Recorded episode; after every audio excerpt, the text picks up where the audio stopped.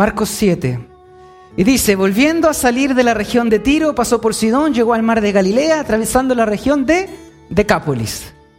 En Tiro y Sidón habitaban gentiles. En Decápolis, ¿qué habitaban? Gentiles también. Entonces, está mostrando aquí Marcos que el camino de Jesús, luego de este relato con la mujer sirofenisa, comienza a ir a qué lado?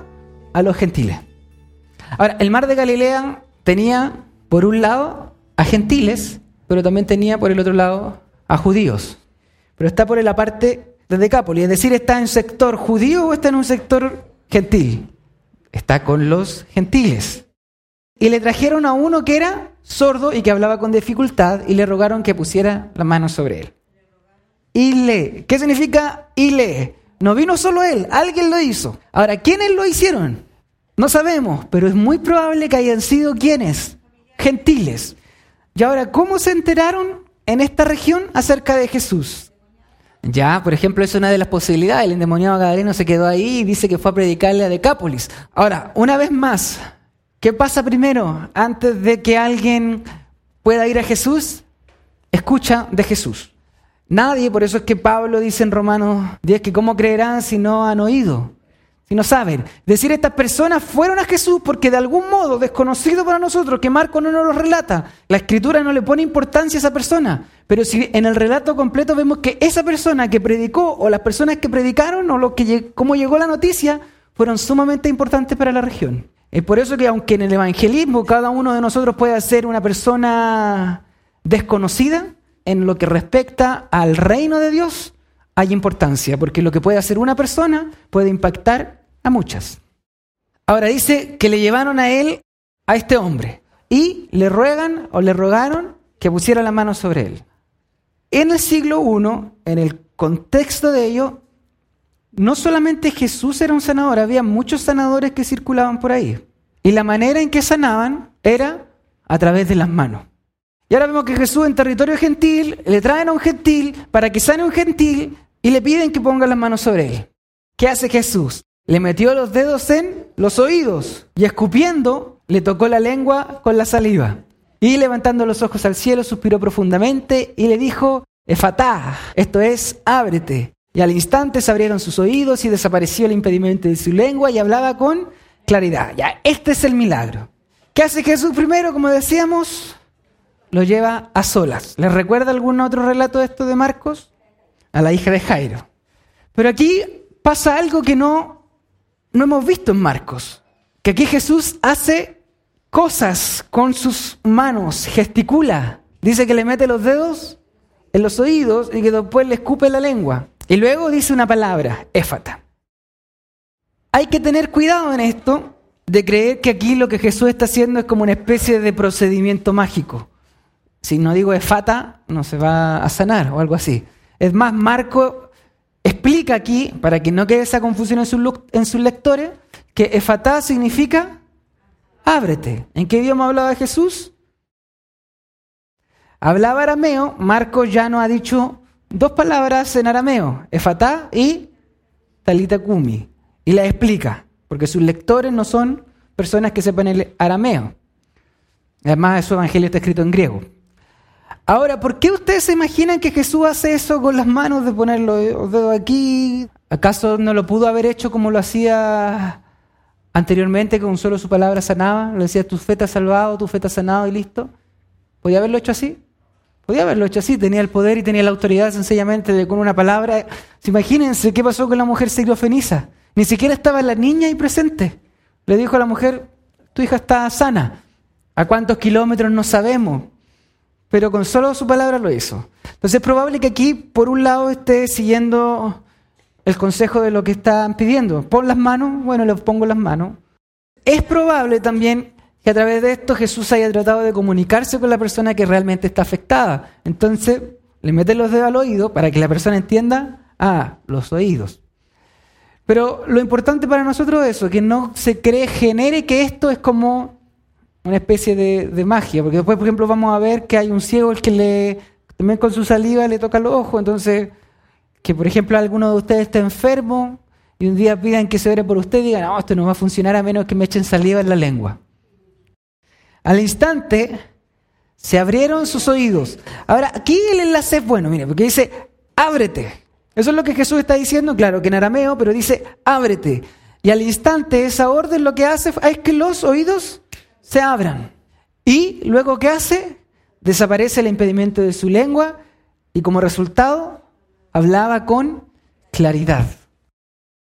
Jesús no actúa para que lo vean, porque ¿qué hace? Aparte, Él no está buscando, Jesús a sí mismo no está buscando hacer un espectáculo de esto, no es que dice, ya, y aquí pasó adelante, aquí tenemos. Él se está preocupando de la necesidad del hombre. A diferencia de lo que hoy puede pasar en muchas cosas de repente donde la preocupación no está centrada en el individuo que está siendo afectado, sino que puede estar centrada en miles de otras cosas, aquí Jesús, Jesús mismo, no se está preocupando ni siquiera de él, porque vemos más adelante que dice que no lo cuenten, sino que se está preocupando de quién? Del hombre que está siendo afectado por esta enfermedad. Y Jesús les ordenó. ¿A quiénes le ordenó? No lo sabemos. Probablemente puede haber sido sus discípulos que estaban ahí, probablemente había otra gente que estaba ahí y que presenció esto. Aparte de la multitud, había presenciado esto. Y dice, y Jesús le ordenó que a nadie se lo dijeran. Pero mientras más se lo ordenaba, tanto más ellos lo proclamaban. Si hay algo que acontecía aquí es que no se podía callar el milagro. Ahora, imagínese usted, usted está hoy día sordo mudo, no puede hablar bien, le sanan la lengua. Ahora usted habla y usted escucha. Y además le dicen, no lo cuentes. Jesús le decía a los vientos y al mar que se calmaran y los vientos y los mar se calmaban. Le decía a los oídos que se abrieran y se abrían los oídos. Le decía a un espíritu inmundo que se callara y el espíritu inmundo se callaba. Mandaba a los espíritus inmundos a los cerdos y se iban a los cerdos, pero le mandaba a la gente a que se quedara callado y no se podían callar. Y se asombraban en gran manera, diciendo, todo lo ha hecho bien, aún a los sordos hace oír y a los mudos hablar.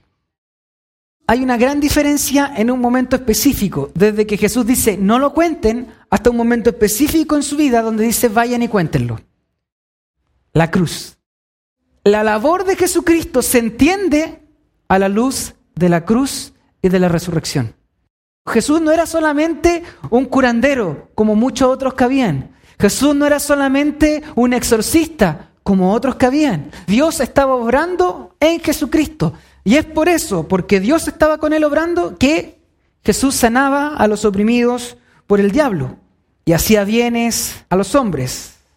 Es decir, Jesús era este hombre que hablaban los profetas. Isaías 35, 5 y 6. Dice que los oídos de los sordos, ¿qué pasará? Se destaparán el cojo saltará como un ciervo y la lengua del mudo que hará gritará de júbilo. Es lo que pasa aquí. Entonces cuando aquí Marcos pone esto, está también haciendo eco a la escritura en Isaías. Entonces esta acción nos muestra que esas promesas que estaban en, para Israel, para los hijos, también estaban llegando ahora a territorio gentil por medio de Cristo. El Evangelio no era un Evangelio exclusivo de los judíos, sino que ahora se está abriendo también para los gentiles y gloria a Dios por eso, porque gracias a eso es que nosotros hoy tenemos posibilidad de ser parte de la familia de Dios. ¿Cuál es el título de este estudio? ¿Quién es Jesús? ¿Y qué hemos visto hasta ahora? Ya vamos en el capítulo 7, vamos a llegar a la mitad del Evangelio que es el capítulo 8. Y hemos visto que ¿quién ha entendido realmente quién es Jesús?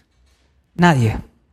Quizás tuvo un pequeño destello la mujer sirofenisa al reconocerlo, los demonios, los espíritus realmente lo reconocían, pero sus discípulos no reconocían al Señor. Estaban sordos también espiritualmente.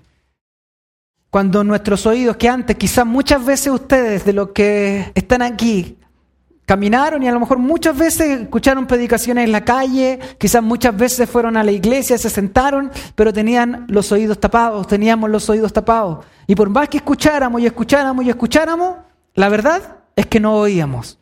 Teníamos tapados nuestros oídos.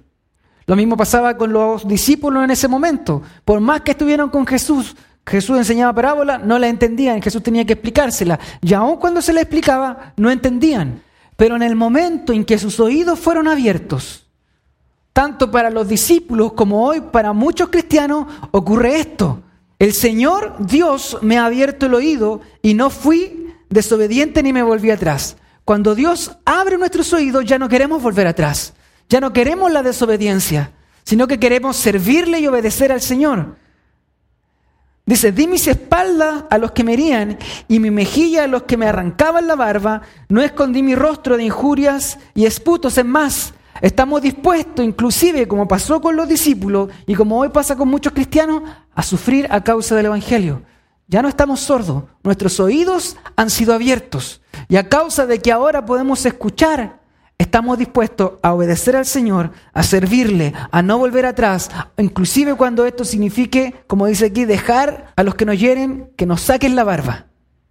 Así como pasó con Cristo, pasó con los discípulos. No escondí mi rostro de injurias, porque aunque injuriaran mi nombre, yo estoy con el Señor. ¿Por qué? El 7, el 57. El Señor Dios me ayuda. Por eso no soy humillado.